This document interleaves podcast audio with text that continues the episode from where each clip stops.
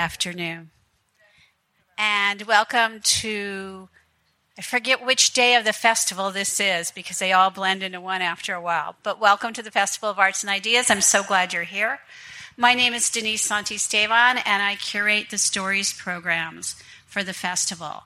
Today, we're very, very lucky. This is an unusual thing. I think it's the first time we've done a live podcast from here. We've done podcasts in the past, but we finally are doing it here from the from the Festival Center. So, welcome to a first. And this first is really amazing because we have women telling stories of reinventing themselves, which I think is a very exciting thing. I mean, right now you're inspiring me because I'm thinking, what's the next chapter? Mm-hmm. So, um, Wendy Battles is the host of Reinvention Rebels, and Wendy is herself kind of a reinventor of sorts. She's done a lot of things. So, I mean, she's traveled around the world, she's been a consultant, a voice actor, a health coach, however many things you can. But I think it's really important that she has brought this and she's brought these ladies to tell their stories of what's happened with them, what they're doing, and why they've reinvented themselves. I think I think it will inspire all of us to kind of look inside ourselves a little bit, maybe, and, and figure out what's coming up next for all of us. So, without any further ado, I'd like to introduce Wendy Battles, and she will introduce the ladies telling us their reinvention stories. Thank you. Thank you. Thank you. Hi, everyone. Thank you so much for coming today. Thank you be, for being here for our first Reinvention Rebels live podcast, in addition to be part of the amazing Festival of Arts and Ideas.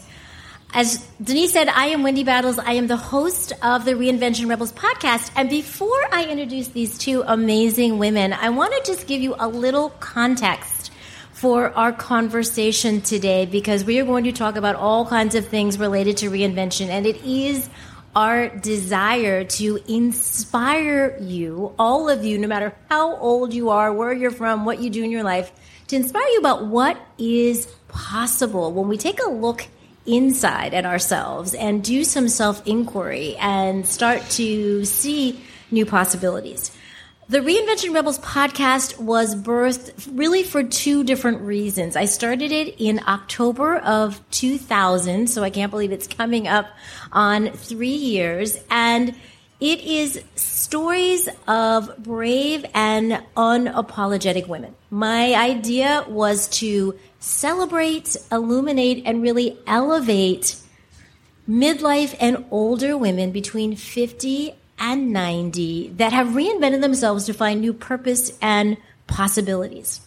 So that was one idea because I know women that are doing amazing things and they often are unsung and people don't know what they're doing. And I do believe that there is a narrative which you're probably familiar with in our world about the limits of women as they age and what people think they are capable of. And I believe that women can do anything. And I believe that midlife and older women, like my two friends that have joined me today, are amazing.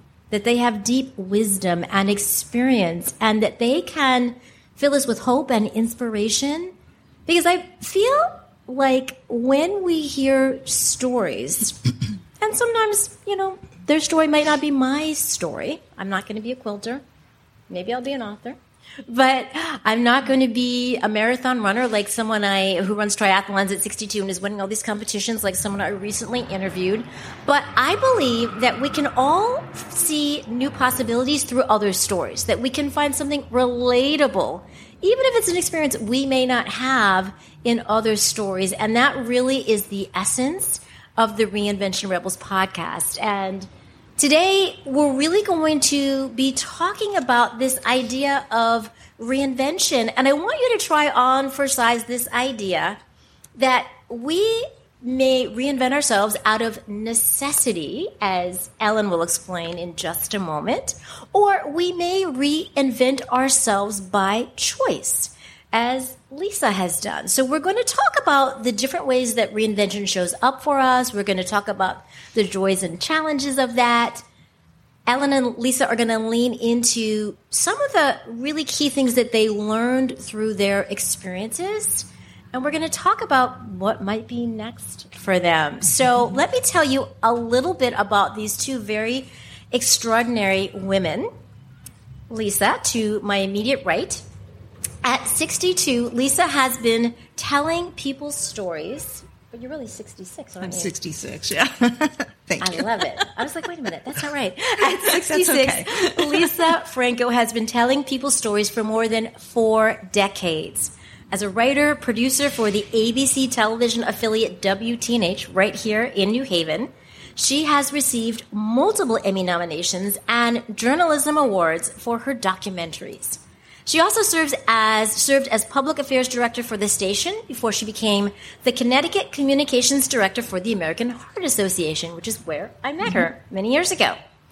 While Lisa's background also includes marketing, media relations, and public relations, these days she is an author, speaker, an antiques and vintage dealer. And she's going to tell you more about how those things have evolved.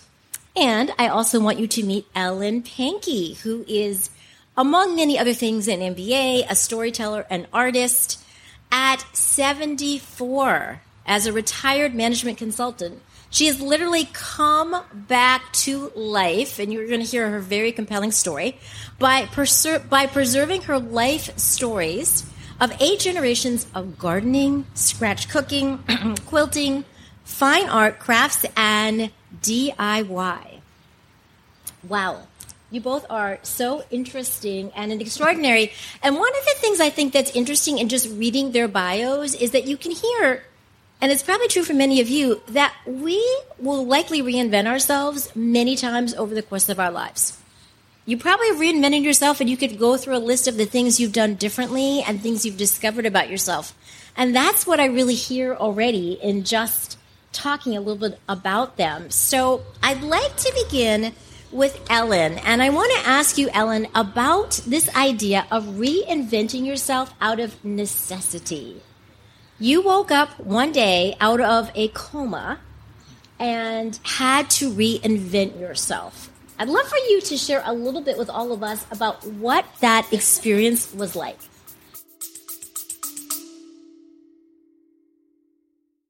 Are you thinking, I'll have some of what she's having? Reinvention rebels are amazing, as you can hear from our discussion. They've put themselves first, decided their dreams matter, and are taking action.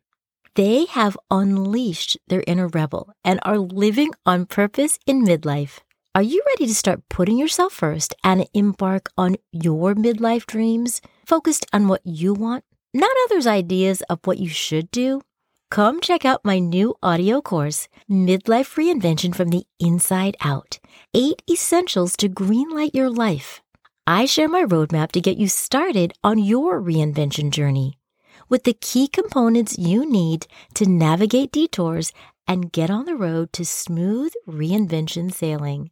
Sis, it is time to give yourself the green light to shine in midlife and crush those dreams of yours with joy and purpose. Join today and let's reinvent and get inspired together. Details are in the show notes. Well, I have a lot of degrees in a lot of different things, and I spent a great part of my working career as a senior corporate paralegal and a management consultant specializing in training and development.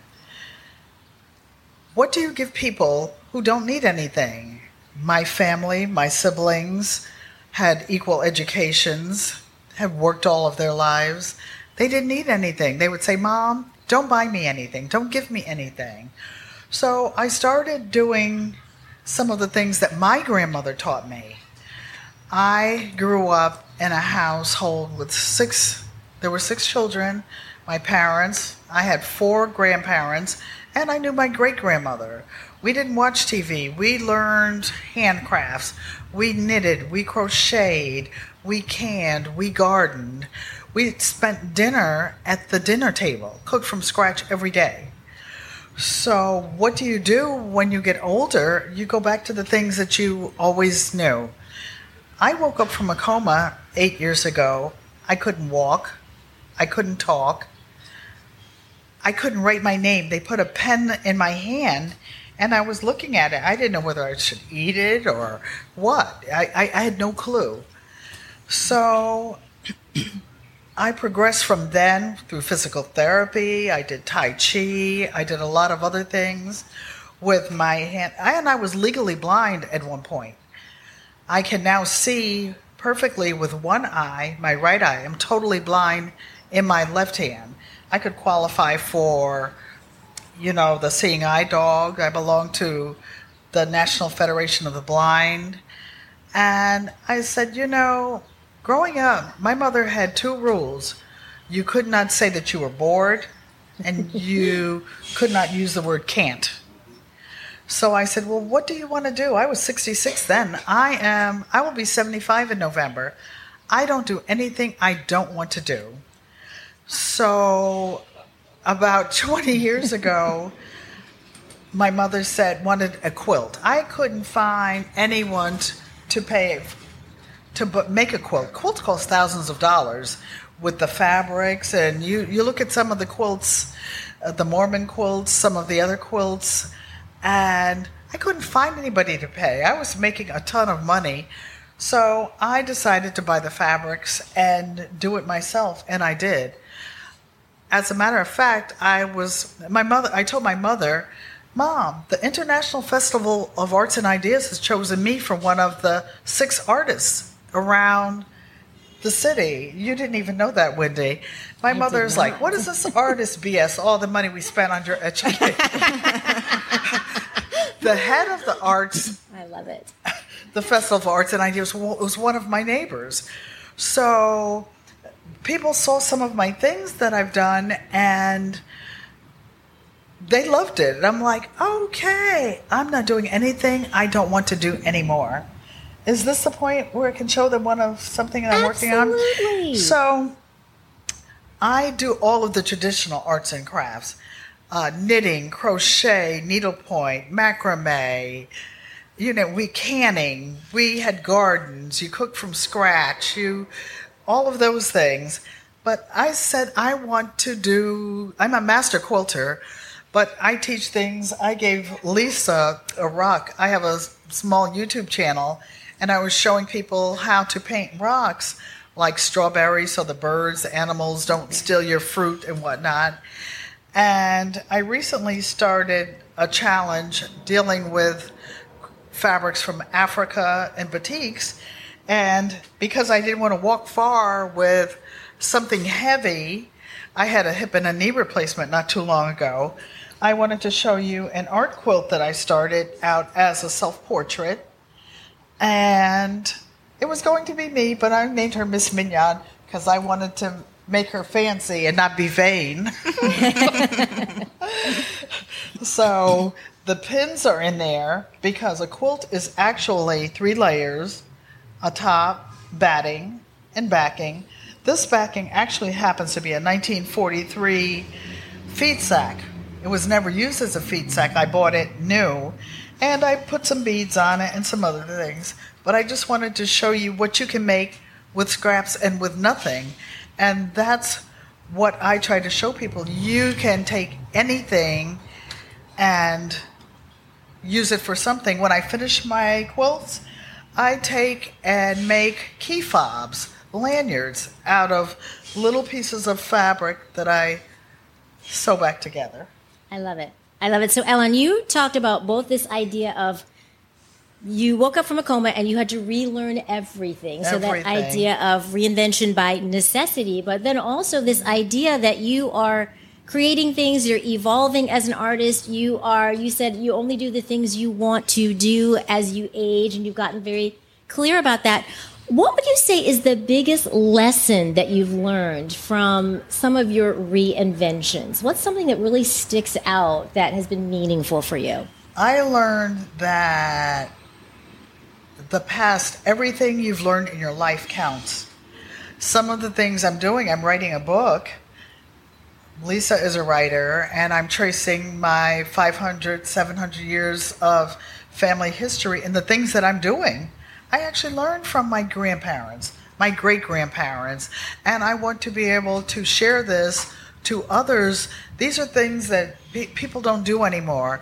No, my daughter has a really fancy job. She can't sew a button on a coat if it comes off. She can't have a pair of pants. you know, I said my my kids don't want to lose this. Oh, my, I make too much money. Take this to the tailor, you know, or put it on Nana's bed. So I want to teach others. I don't want these traditions to go to heaven with me. I'm saying heaven, but when I used to do certain things, like when I came home from Howard University, this is a quick story, and my friends and I went to the liquor store. Well, the guy at the liquor store looked at me and took one look. He says, I know who you are. You look just like your mother. Oh man. Oops. you know. So there there are some things that could have been left behind, but you learn. And when you know better, you do better. Yeah. And I, and I do love how you are creating this legacy in your family by continuing these traditions. And even though your kids maybe aren't as into it, that's like me. I can't sew a button. I can sew a button, but that's pretty much it. I love that you are creating this legacy for them. And I think that that's really powerful as a way to reinvent yourself and that goes just beyond you, but to your family and also to the larger community. And I'm a great grandmother now.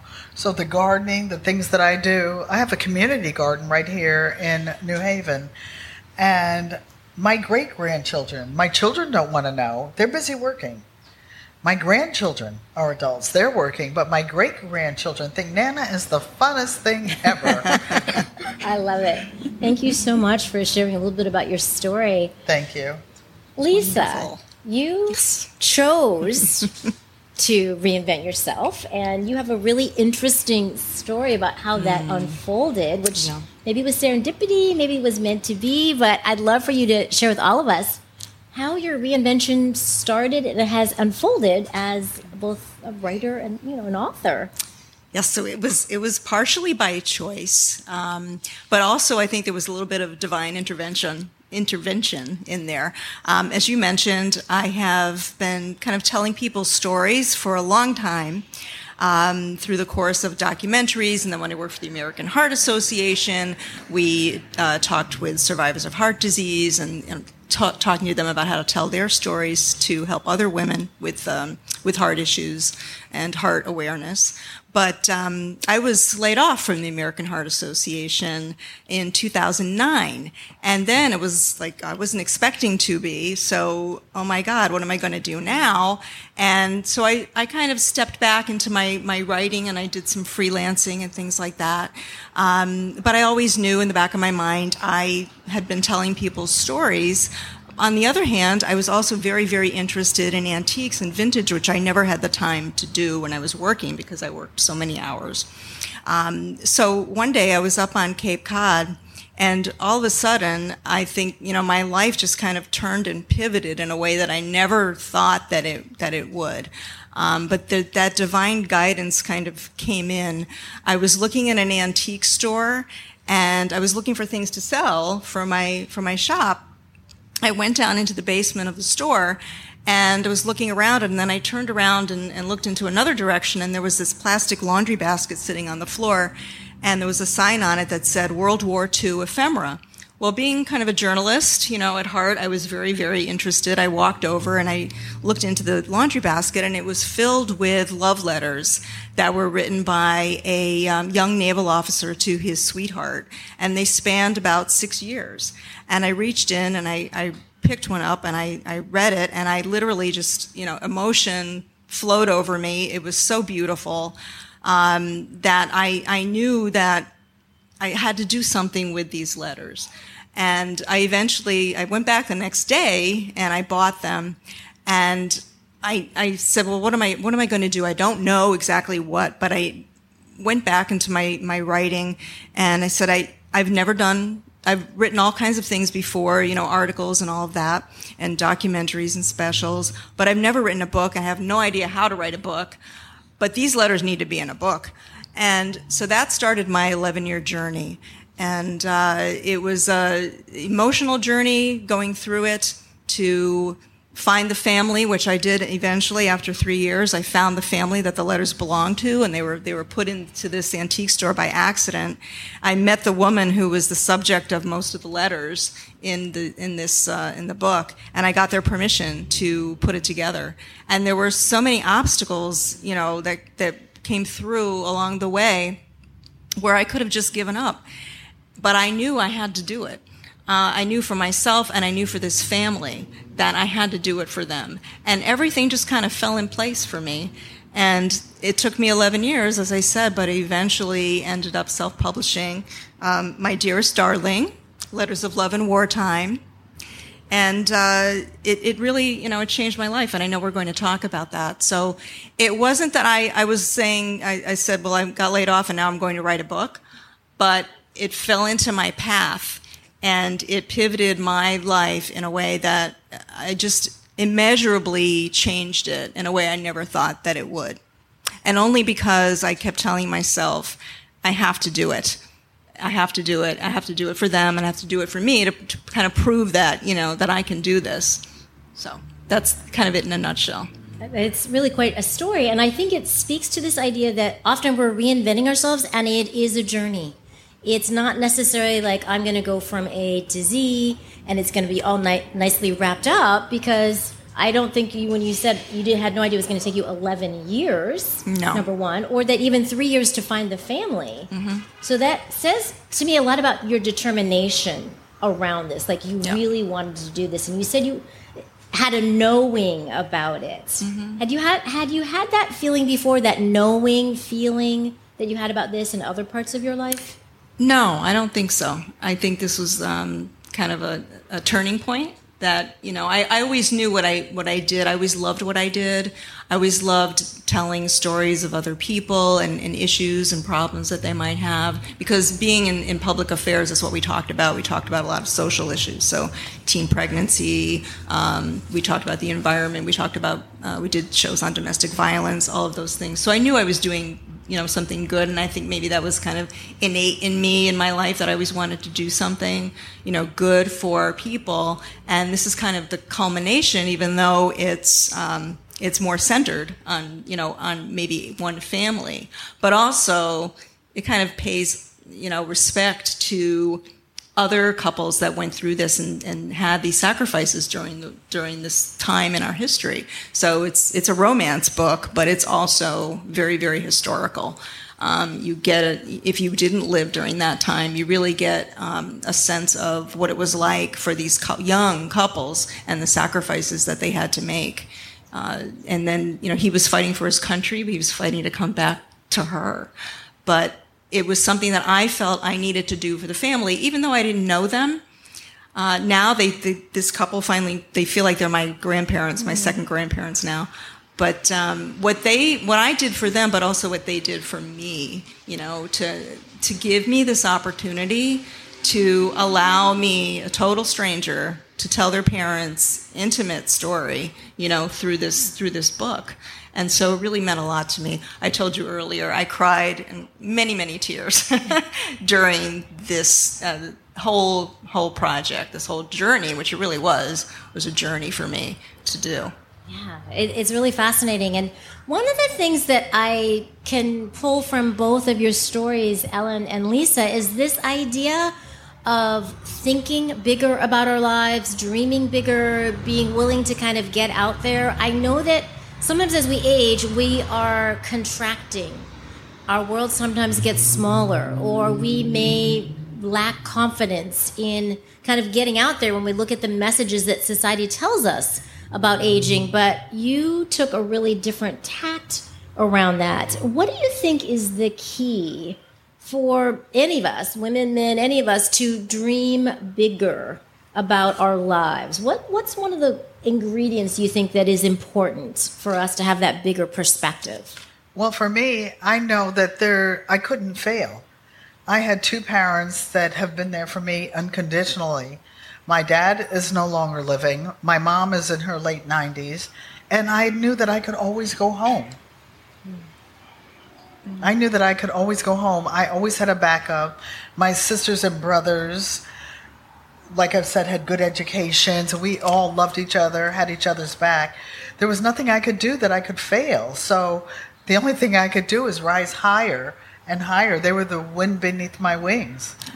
I love that idea. And I, and I think it speaks to this idea of foundation of having a community, whether it's our family or it's our friends. We can find those people, what I like to call a reinvention dream team, but it's the people that believe in us that can support us when we don't always believe in ourselves. And that's what that sort of speaks to. yeah. Me. I'm an only child, but I, I, well, I married into a very large family. My husband is here. And so that's, as you said, it's so important to have that, you know, uh, to have that support. But many, many times I would be, you know, writing the book and how you have your acknowledgments. I would say a little joke about how, you know, I thank you, thank you so much to my husband, who without him I would have completed this book in half the time. So, you know, but, he's holding his hands up.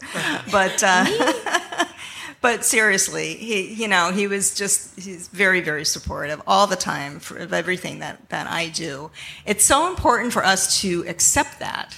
I think, because sometimes we, you know, we want to do things on our own, especially with me being an, an only child. You learn to do things on your own. Um, and it's hard sometimes to accept help from people. So I think that's important in your life. It, you know, if you want to, you know, kind of get your whatever posse you have and, you know, accept that help from them and, you know, network with other people. There's no way I would have completed this book if I didn't accept people's help. Um, you know, even just small thing, not it was a big thing, but to get the copyright information, um, to get the, the copyright from the family, I couldn't. I tried to do it on my own. It was too expensive to go to a conventional copyright lawyer. I asked around, and I had a um, neighbor who worked with the UConn School of Law, and they had a, a program where I could apply to the program and I was able, I was accepted to the program. They did all the copyright for me for you know gratis. Um, but all those things along the way, even finding the family, I couldn't find them myself. And I asked somebody, "Do you know anybody who can help me find them?"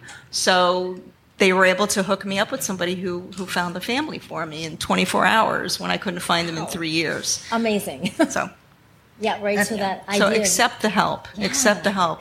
And to that point, my my mother was an only child. Maybe that's why she had six kids.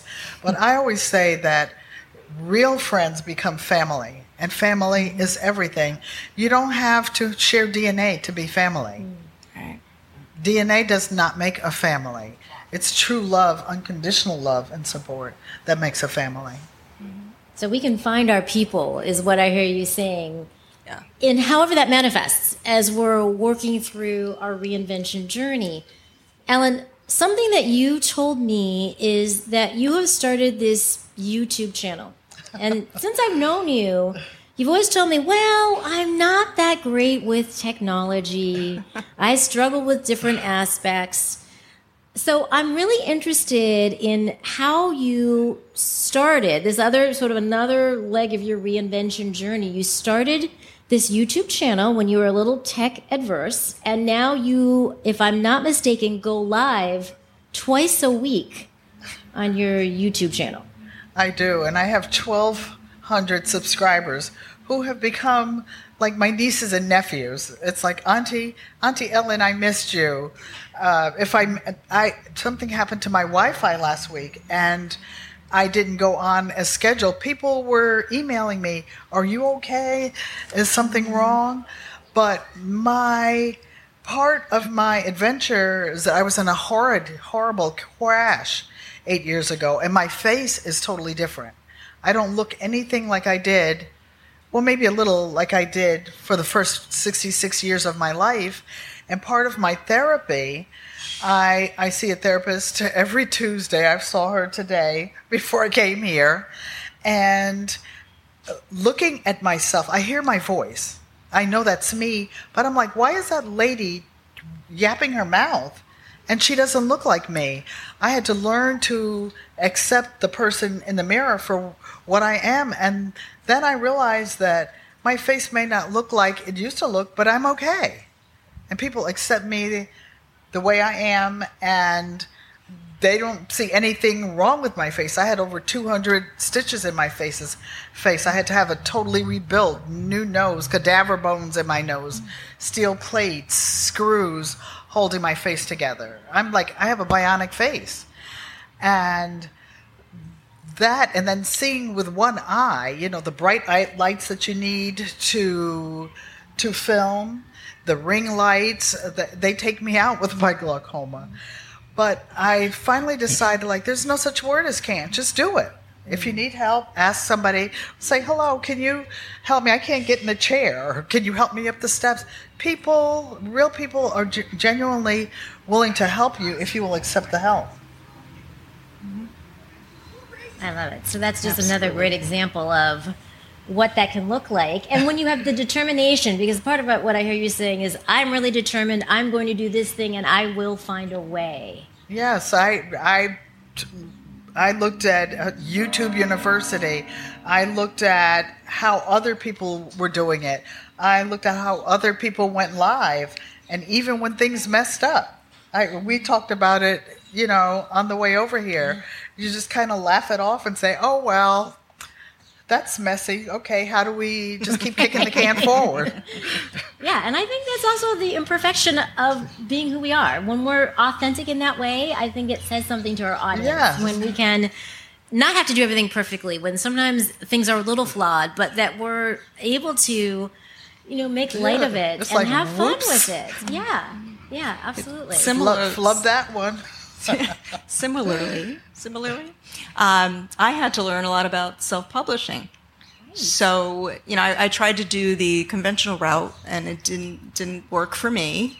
Um, but I then I had to try to figure out how how do I self-publish a book. So I had to learn a whole new realm of going about that and making sure I had the right folks working for me, working on the cover design and, and all these different elements that when you, you know, you sit and you read a book, you don't realize all the work that goes into it. And now I, I really, really uh, recognize, you know, all the different uh, iterations of, of book publishing and editing and all of those types of things that go into it. But I had no clue, you know, how to do that. And so again, I could have said, forget it, I'm putting this down. But I ended up talking to people and uh, you know talking to other authors, other people who had published books before, and said, "How did you do this? And what about this? And what about that?" So that really helped me, kind of leaning on other people as well to help me with that process. Know, I think there's something powerful about asking questions, being willing to be curious, and that's one of the themes I see with the women that I interview. That they are really curious, that they're not afraid to ask, that they're willing to admit, well, I don't know how to do X, but I want to do that. How can I learn? Or what can you tell me? Or where can you direct me? Are there other people that might be able to help me with that? So, that idea of curiosity is this theme I see with so many of the women that I interview that are willing to kind of, you know, when you reinvent yourself, you're putting yourself out there and sometimes it can feel a little vulnerable. They're doing things, we're often doing things we haven't done before, as evidenced by, you know, what you both are doing with your YouTube channel and with becoming an author. One of the things that I think about a lot when it comes to reinvention is something that both Ellen and Lisa really embody. And again, it's another quality I, I, see in the women that I interview that are willing to put themselves out there and reinvent. And that is the idea of permission, self permission, giving myself permission to dream, to look at something larger than myself, to trust that feeling inside. And I think so often, you know, we live in a world where women, especially, we do everything. We are often parents, spouses, friends. We often hold the family together. We're doing we're involved in the community. We're doing so many different things. But to give ourselves permission to focus on ourselves, I think can take a shift. Often it's maybe a shift in our mindset. So Ellen and Lisa, what do you think is something that someone can do to give themselves permission to pursue their dreams? What what can someone do to kind of get started down that path of I am worth the investment in this dream or goal that I have, and not just someday, because I know we often talk about someday, but like I want to do this right now. What advice do you have for anyone that wants to do something and feels the need to give themselves permission? Um, I think to you know realize how realize what your self worth is. You know, you you you trying as you said, you're trying to help other people all the time and taking care of all these responsibilities. But it's not wrong to put yourself first. And I know we've heard that many times, but it's hard not to. It's hard too, you know, to do that sometimes. Um, so realize what you're, what you are worth. What, what, what you know, if you were going to put a, even a monetary value to it, but that's how you know I I give myself myself permission to do that. Um, another kind of thing that I think is important is to make sure you try to step out of your comfort zone because you know being a caregiver or being somebody who's always thinking of others first that's your comfort zone right so step out of your try to, it's hard it's very hard but you have to try to push forward step out of your comfort zone and and you know realize that there are other possibilities you know out there that you may have never thought about i never thought about what i was what i was going to do i never thought I would become an author, write a book. But, um, you know, I, I had to make itself happen for myself. But, you know, realize your self worth and step out of your comfort zone. And for me, one of the things when I came out of a coma, my first therapist, I'm very independent. I've been on my own all of my life and I've been very successful. And she looked at me, she says, Ellen, don't turn don't be afraid to ask for help you know sometimes our pride st- holds us back mm-hmm. when you need help don't be afraid to ask for it you know the day the way the world is now a lot of us are like afraid of this afraid of that there's so many boogeymen so many bad things in the world but there are so many good people in the world as well. There are so many people who are willing to step up, step out, and help you.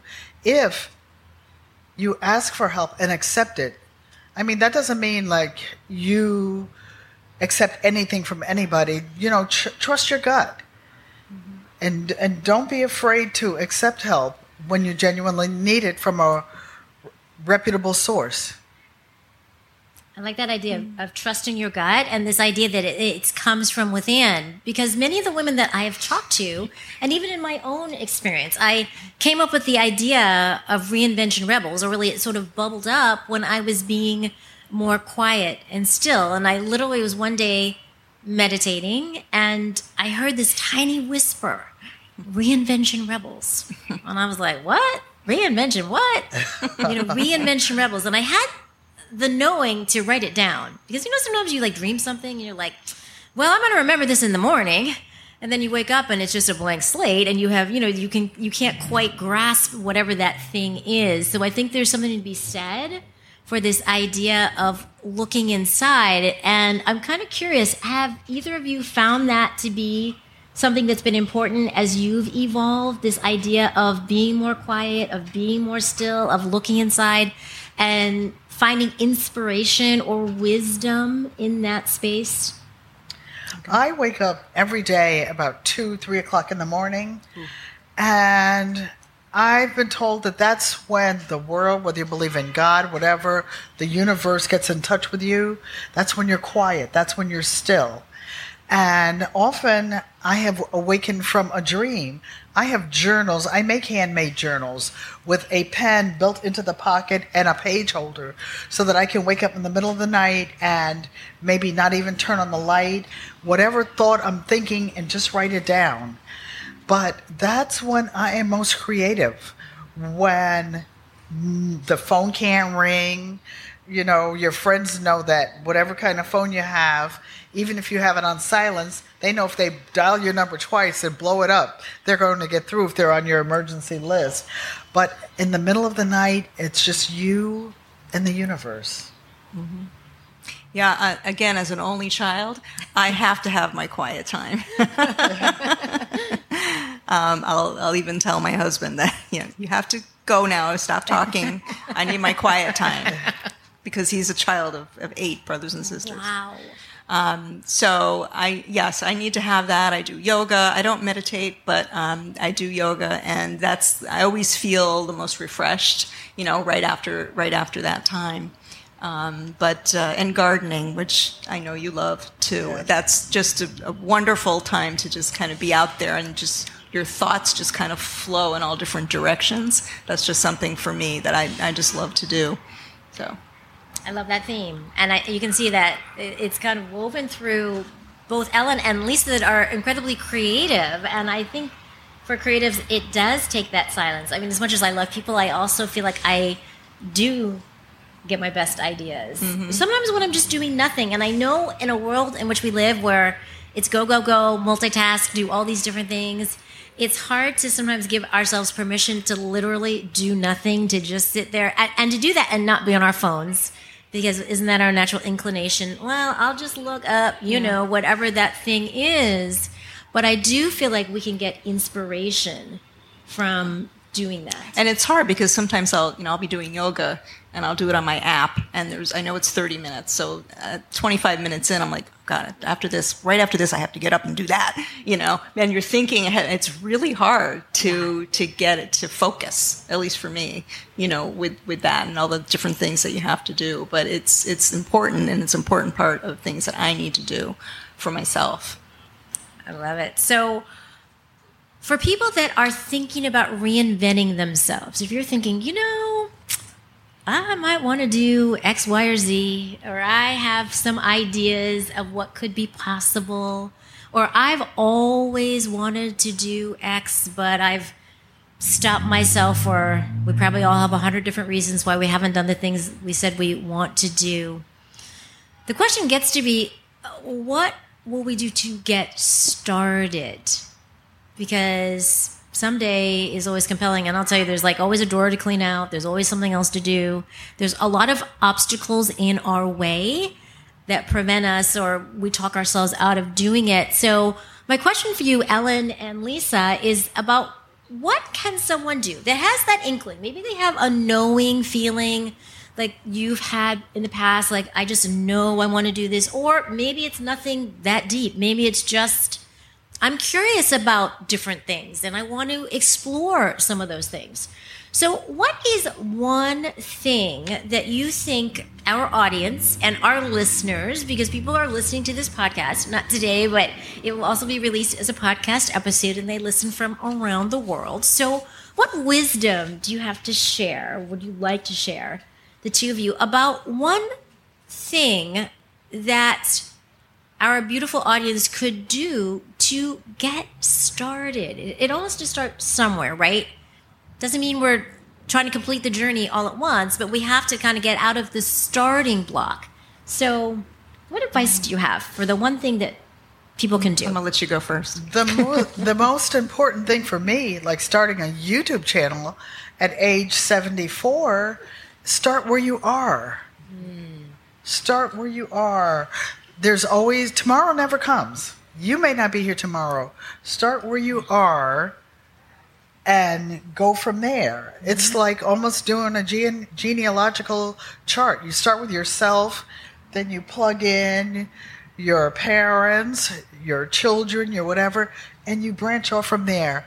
But you have to have somewhere to start. Start with you, start where you are, and start with today. Yeah. And that's very similar to what I was going to say. Is just get started, you know. And maybe it's easy to say that, but just you know, if you don't, and then you, you're going to have regrets maybe later. So uh, I think just you know the old Nike, just do it.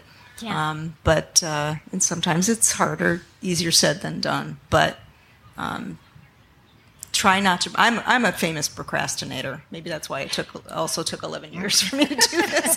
but, but um, so I I don't I'm not sure if I'm the right person to be asking this. But um, but yes, I, I think you just have to know you want to do it and just just do it. Just do it. Yeah, I think that that's right. This idea of just get started. And I also, I'd add to that getting started with the spirit of imperfect action. I know that sometimes we want to do something and do it a certain way, or we want to get it just right. But what does that even mean? I think that so much of this is if we can get started and get out of that starting block, even if it's imperfect action and we stumble along the way, there's so much learning in our journey. There's so much we can gain even from our failures. And I know that we live in a world where it's about success and, and failure isn't always seen as something positive. But I am curious about do either of you have an example of a time when you failed at something? Because I've I failed at so many things. I feel you know I quit my corporate job to become a health coach because I thought that was it, and realized well I didn't like it, and, and I didn't like running a business, and I miss working with people, and I feel like I you know never made any money, and I really failed at that. However, that failure led me to many other things, including coming to Yale and uh, working in change management and getting into cybersecurity and starting this podcast. And I don't know if those other things would have happened if I hadn't failed at that one thing that I thought at the time was so important. Mm-hmm. So I'm curious as to a failure you might have had that provided an opportunity to learn a powerful lesson about yourself. I have a funny story. I retired, sold my house in Westville, and moved to the family property in North Carolina. Oh, I just knew I had read all the books about farming, about this. I had chickens, I had ducks, I had goats, I had Cane Corso Italian mastiffs. I was a an urban farmer. I just paid the gardener to go out and plant the stuff you know, I would draw my plans up.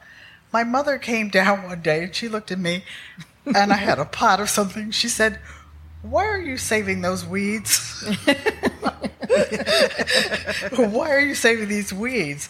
I had been cultivating and uh, growing something. There were weeds, and then I had I, I had a the, the the the contractor who was building my house came in and and he said, Miss Penny, you got a sweet little garden out there. Why come you don't pick your your peas? I'm like, peas? What's a pea? What peas? Purple peas. He said, You have purple hull peas. I'm like, Is that what those upside down commas were? and then uh, one of my friends it. came over, and she's Native American. And she said, Ellen, can I go in your garden? I mean, everything was perfectly cultivated. I said yes. So she comes walking in with this okra. And I said, Vicki, did you get this from my garden or your garden? She said, I got it from yourn. I was like, I didn't know okra grew upside down. you know, I was doing my best. It was beautiful, you know, but I didn't know any better.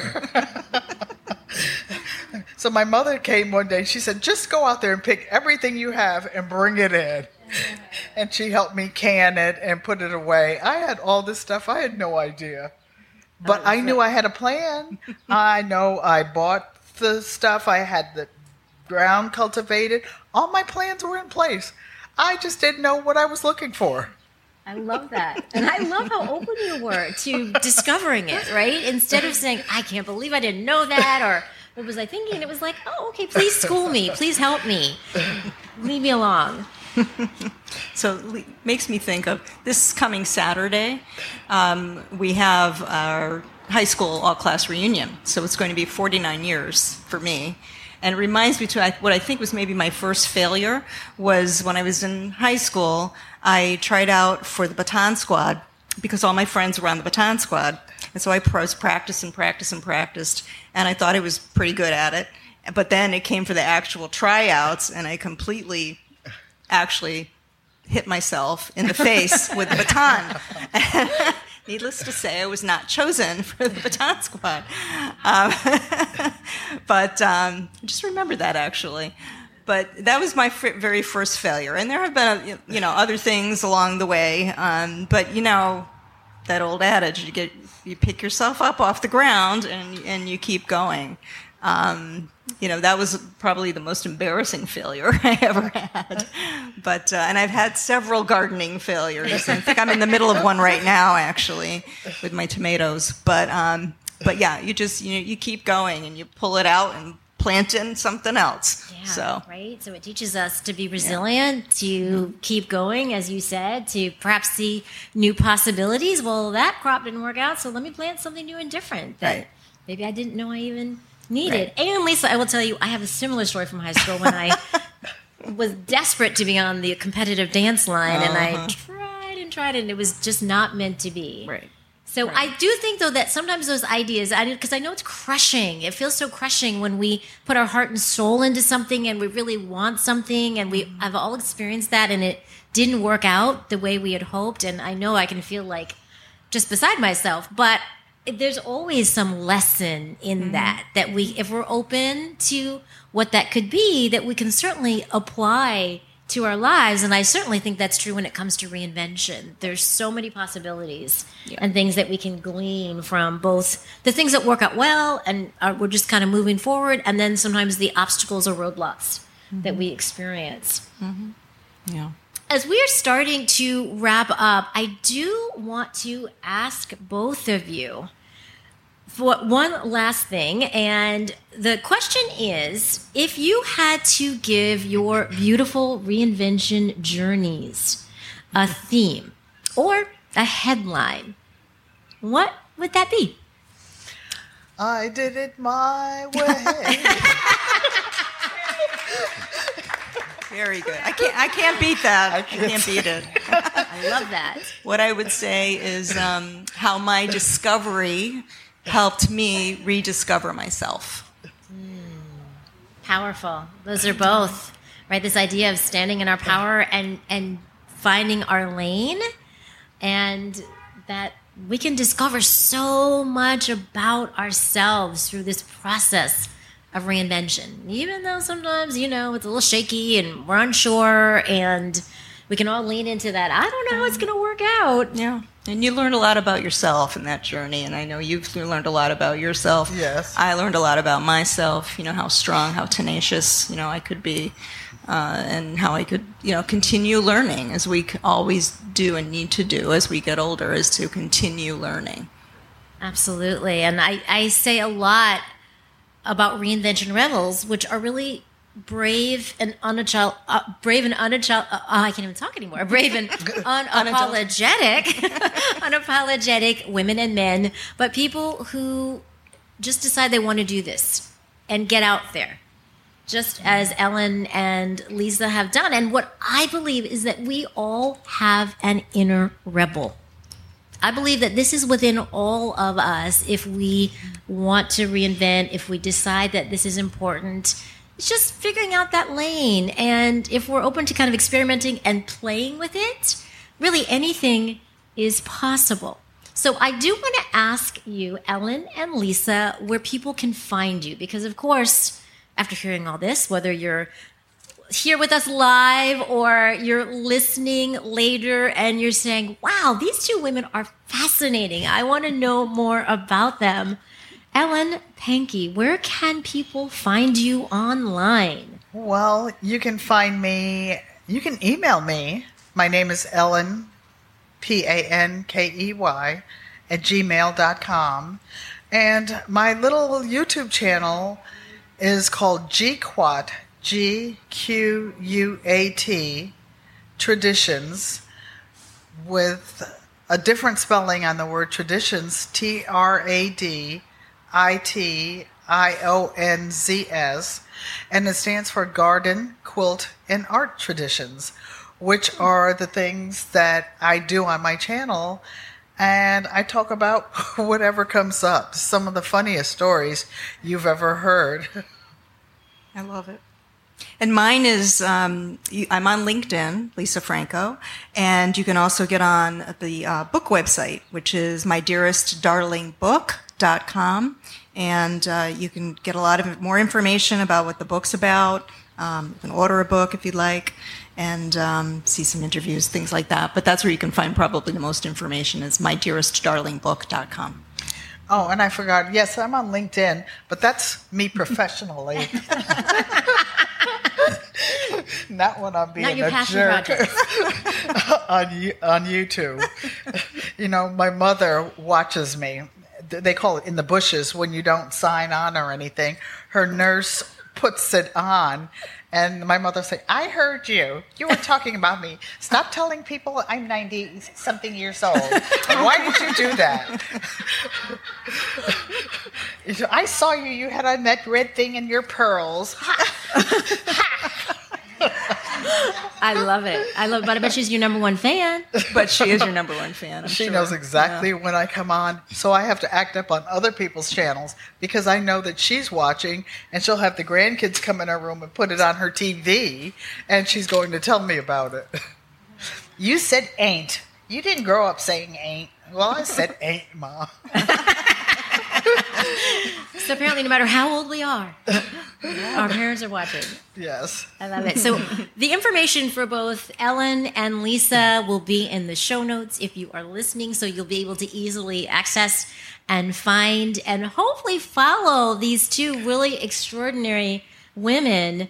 I also hope that you will, if you haven't already listen to the Reinvention Rebels podcast, there are 81 episodes, stories of really amazing women who have done the coolest things. One of them, in fact, is uh, lives in New Haven, Mary Newell, who, if you don't know her, she is someone to follow. She was always heavy, overweight, and she tried everything. And one day she was at the gym and she was walking on the treadmill, and you know, she lives in East Rock where so many people run. She's like, I, I want to run too. So she just decided one day to turn up the the speed a little bit on the treadmill. Started jogging. She's like, well, this is pretty good. Mm-hmm. Well, that little inkling, again, that idea of that gut feeling, she looked around, joined, you know, the local running club. Then she told everybody she knew that she was going to run in the the Labor Day road race, you know, the 5K that happens every Labor Day, the New Haven road race. And she said, I had to tell everyone to make sure I would actually do it because otherwise I don't think I would. So she started running and she that was at 55. She is now 72. She's run in, and she started, you know, again, starting small, like you said, just get started. She started out running in 5Ks. Then she started training and went to half marathons. Then she went to marathons. Then she started running in marathons around the world. I'm like, I could never do that, but I love that she's done that. And at 72, she has just run in some race that was over the weekend 100 miles around New York City. Wow. And I thought, and she said that at 72, she's in the best shape of her life ever. Now imagine we have all these notions about who we are as we age and how things change. And imagine now saying, I'm in the best shape of my life at 72. So she's just a reflection, as Lisa and Eleanor, of what's possible. That anything is possible for any of us if we decide it can be so. And we get started, we find our reinvention rebel tribe, we find those people that support and cheer us on, we find the people that believe in us. If we do those things and we are open to sometimes failing and then starting again, then that's how I think we get into this idea of reinventing in a way that works for us, that celebrates who we are, where we really can shine our brightest light. And that's in essence what this podcast is about is sharing these stories of brave and unapologetic women who are midlife and older to draw inspiration for ourselves, to remind us, whether we're men or women, no matter what, what age we are or what we are doing in our lives, that we can do anything as Ellen and Lisa have so beautifully articulated for us today. So you can find the Reinvention Rebels podcast on your favorite podcast platform and also at reinventionrebels.com. I want to thank everybody for coming and joining us today. Thank you so much. Thank you for having us, Wendy. Thank you. Thank you. Thank you so much for being part of our audience. And, and if you have any questions, feel free to ask. Any questions for either Ellen or Lisa? yeah.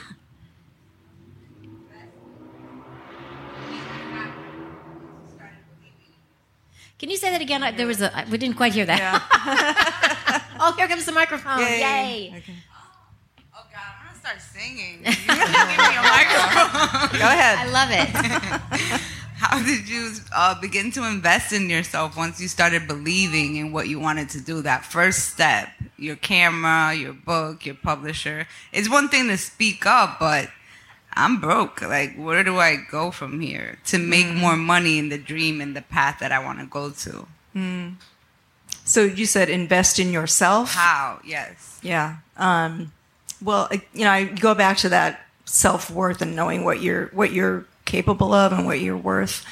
You know, and that was important for me to excuse me to be able to um, to complete this project and make that investment of time. Uh, as far as the monetary part of it, I was able to. That was so you know being able to rely and accept the help of other people who were able to do this. You know, when I when I put this when I met this family, I said to them, I'm not doing this to be famous or to make money. I'm I'm doing it because it's a gift back to your family. And that was my kind of payment, you know, in kind was what it gave to me to be able to give to them, even though I didn't know them, but uh, and and not only to them, but to um, to all of the people who went through this, you know, during this this period in history. But um, it it enriched my life in such a way, you know, that that was my investment in myself was that the enrichment I got from being able to give this back to their family.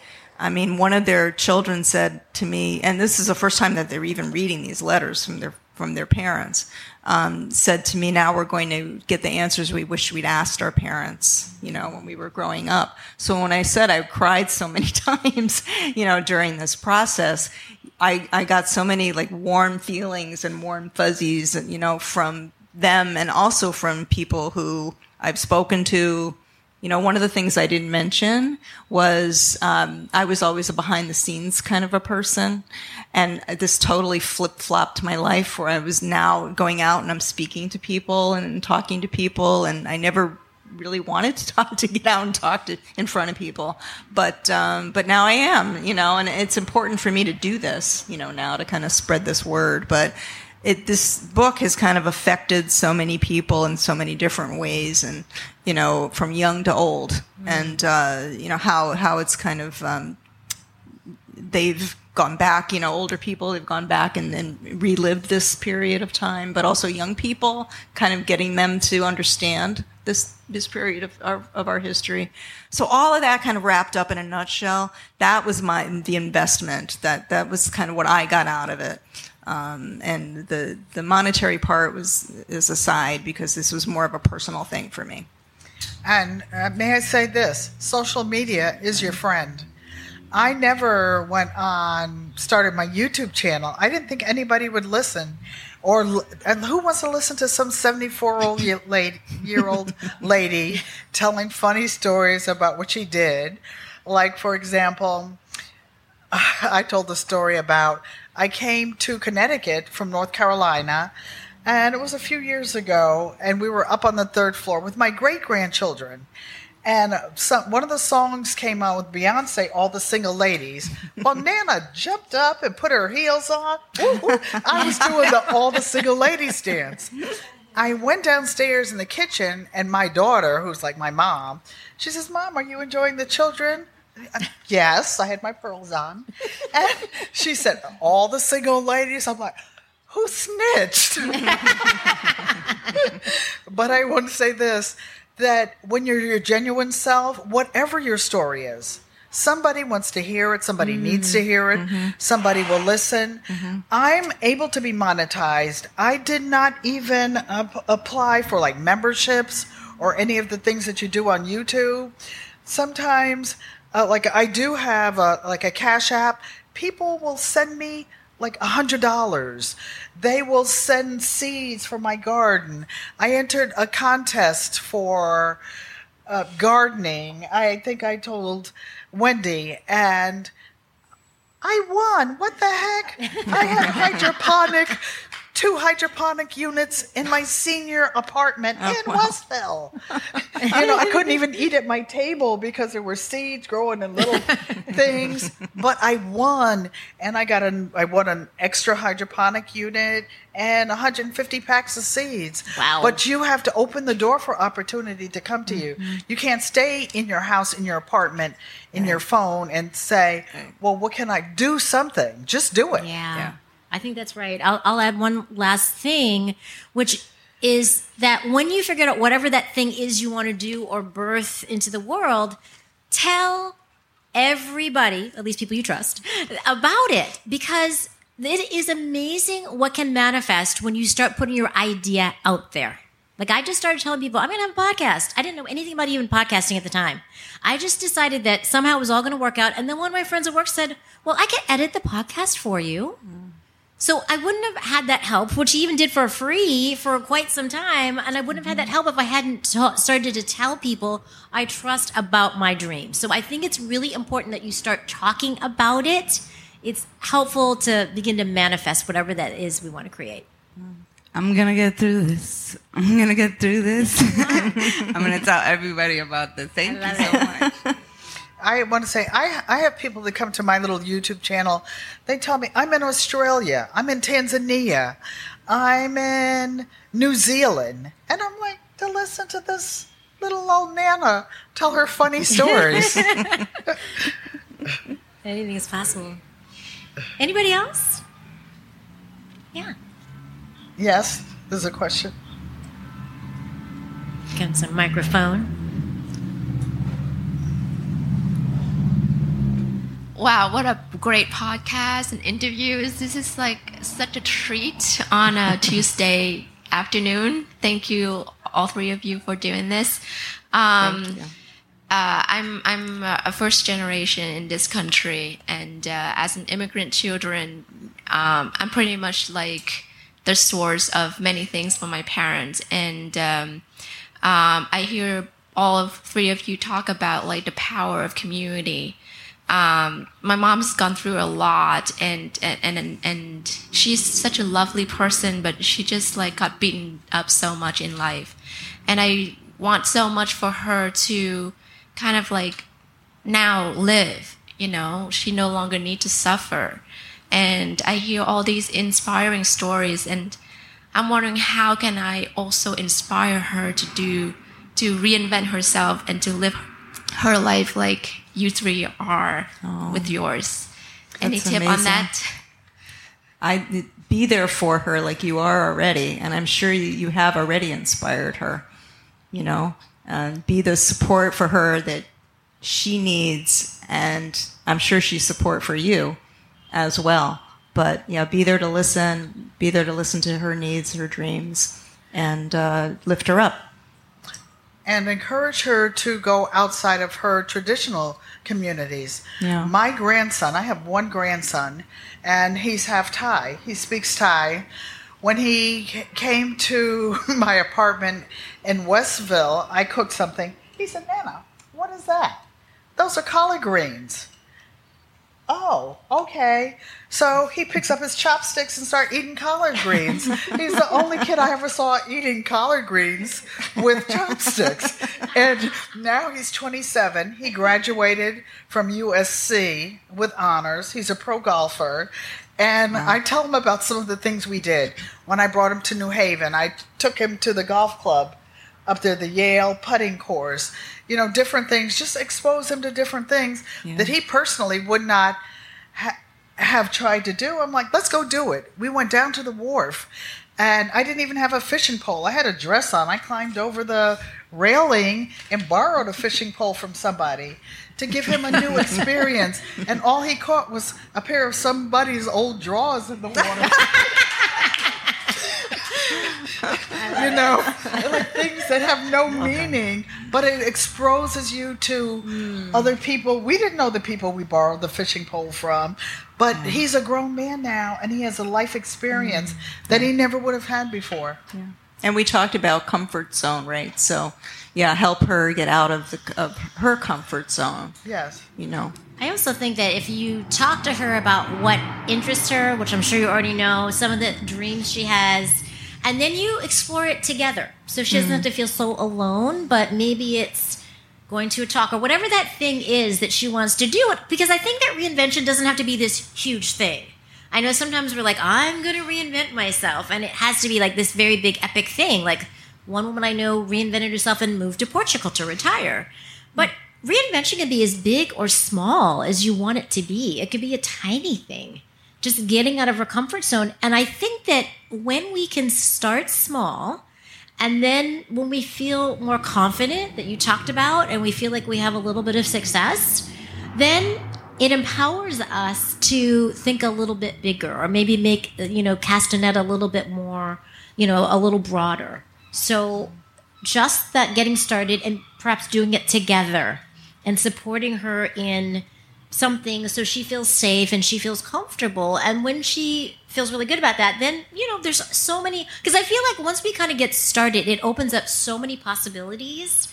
And then we can have this burst of like, wow, well, I did that and now I could, I could do anything or I could, you know, go a little further. So I think that you can be such a catalyst and a conduit for her in discovering things about herself. Because so much at the end of the day about reinvention is self discovery, as they so beautifully talked about. Mm-hmm. And can I say something? I'm not self promoting, but I am. Put my YouTube channel on. You could say, I met this almost 75 year old lady. One day she's rock painting, the next day she's crocheting. She is the silliest rabbit I ever saw. I'm definitely she she loves her iPad, so I'm definitely going to give her the YouTube Yes. channel. I love it. That's a great question. Thank you you, so much. I think that we have to not, not be hard, so hard on ourselves Ah, too, yes. and you know, kind of laugh. And it, when that seagull flew over, it reminded me of something really. If I have time to talk about, um, to like laugh at yourself too for things you know that happen. Um, when I was working at Channel Eight, we were doing um, a big event at Mystic Seaport with the Amistad. And they were having under a tent just like this and they were having an, an outdoor luncheon and there was a big speaker up there talking and i was sitting in the back and, and all of a sudden i felt something like a weight on top of my head and it was a pigeon landed on my head. And so i screamed and everybody turned around and looked at me. But you really have to kind of laugh at yourself you know for those types of things. They stopped talking up in front and said something pointed me out. Um, so it's just kind of a little funny aside that Yeah. you know i thought it's just just laugh at yourself and you know accept the things that you know that might happen um, along the way. Absolutely, absolutely. Thank you, what Lisa- everybody, for coming today. We really, really appreciate it. You were awesome.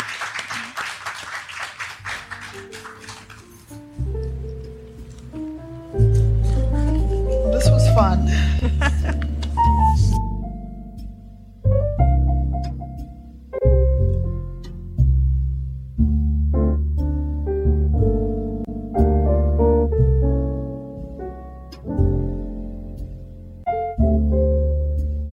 tired of waiting for someday? Feel like you're too old or it's too late to reinvent yourself? Unsure of how you'd even get started on the path to midlife reinvention?